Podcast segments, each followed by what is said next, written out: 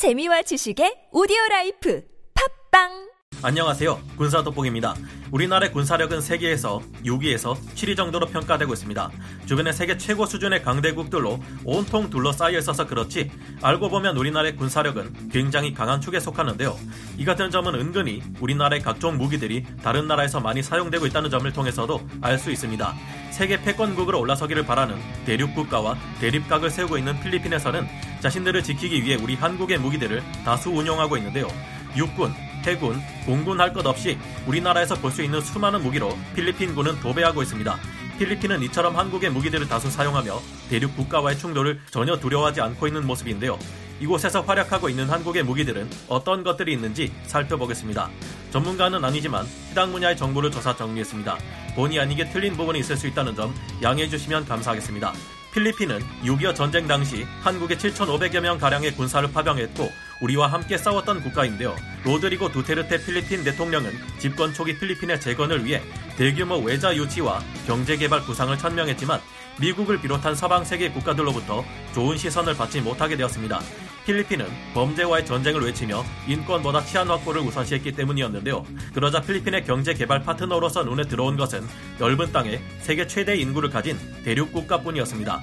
대륙은 필리핀의 도로와 항만, 철도 등의 인프라 전반에 관한 대대적인 투자를 약속하며 전략적 동반자 관계가 되는 듯 싶었는데요. 하지만 이 투자 계약서에는 필리핀의 자원과 인프라가 강탈당할 수 있는 여러 독소 조항들이 숨어 있었고 얼마 지나지 않아 물리적인 충돌이 일어나기에 이르렀습니다. 결국 필리핀군은 대륙의 횡포에 분노가 폭발했고 갈수록 강한 전력을 갖추고 있는 대륙과의 충돌에 대비해야 하는 상황에 놓이게 되었는데요.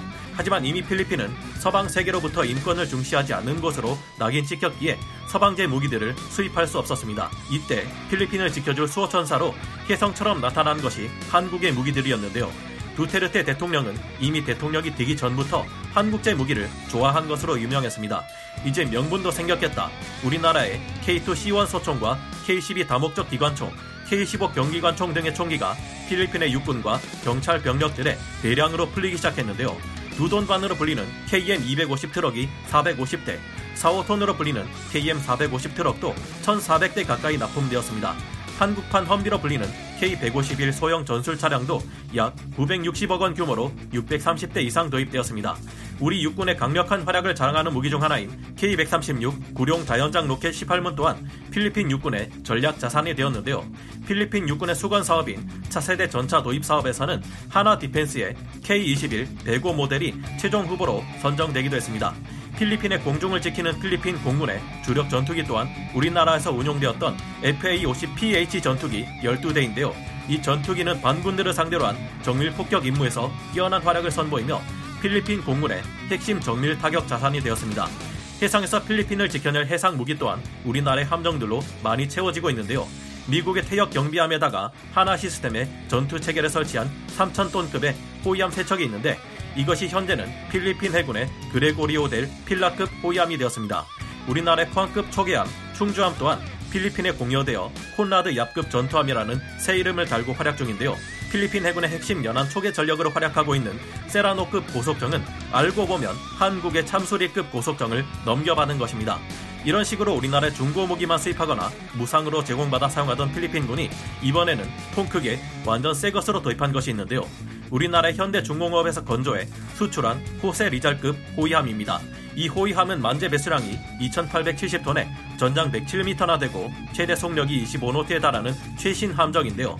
오토 멜라라 76mm 슈퍼 레피드 함포 한 문과 아셀산 스매시 30mm 기관포 1문, SNT 모티브 12.7mm, K6 중기관총 4문 등을 탑재하고 있으며 LIG 넥스원의 해성 대함 미사일, 우리의 대잠 어뢰인 청상어를 발사할 수 있습니다. 이 정도의 호위함에는 상당히 부실한 무장이며 척당 가격 1972억 원에 수입해 갔다는 걸 보면 너무 싸게 팔아넘긴 것 아닌가 하는 생각이 들기도 하는데요.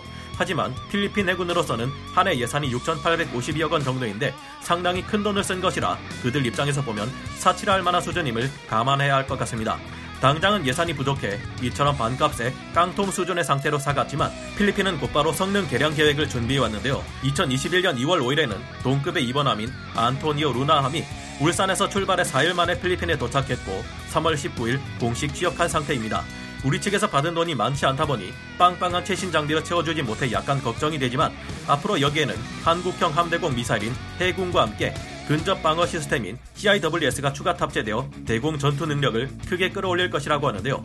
이것으로 끝이 아니라 필리핀에서는 신형 장갑차와 야포, 전투기, 잠수함 등 다양한 신규 무기 체계를 소유하겠다고 발표했습니다.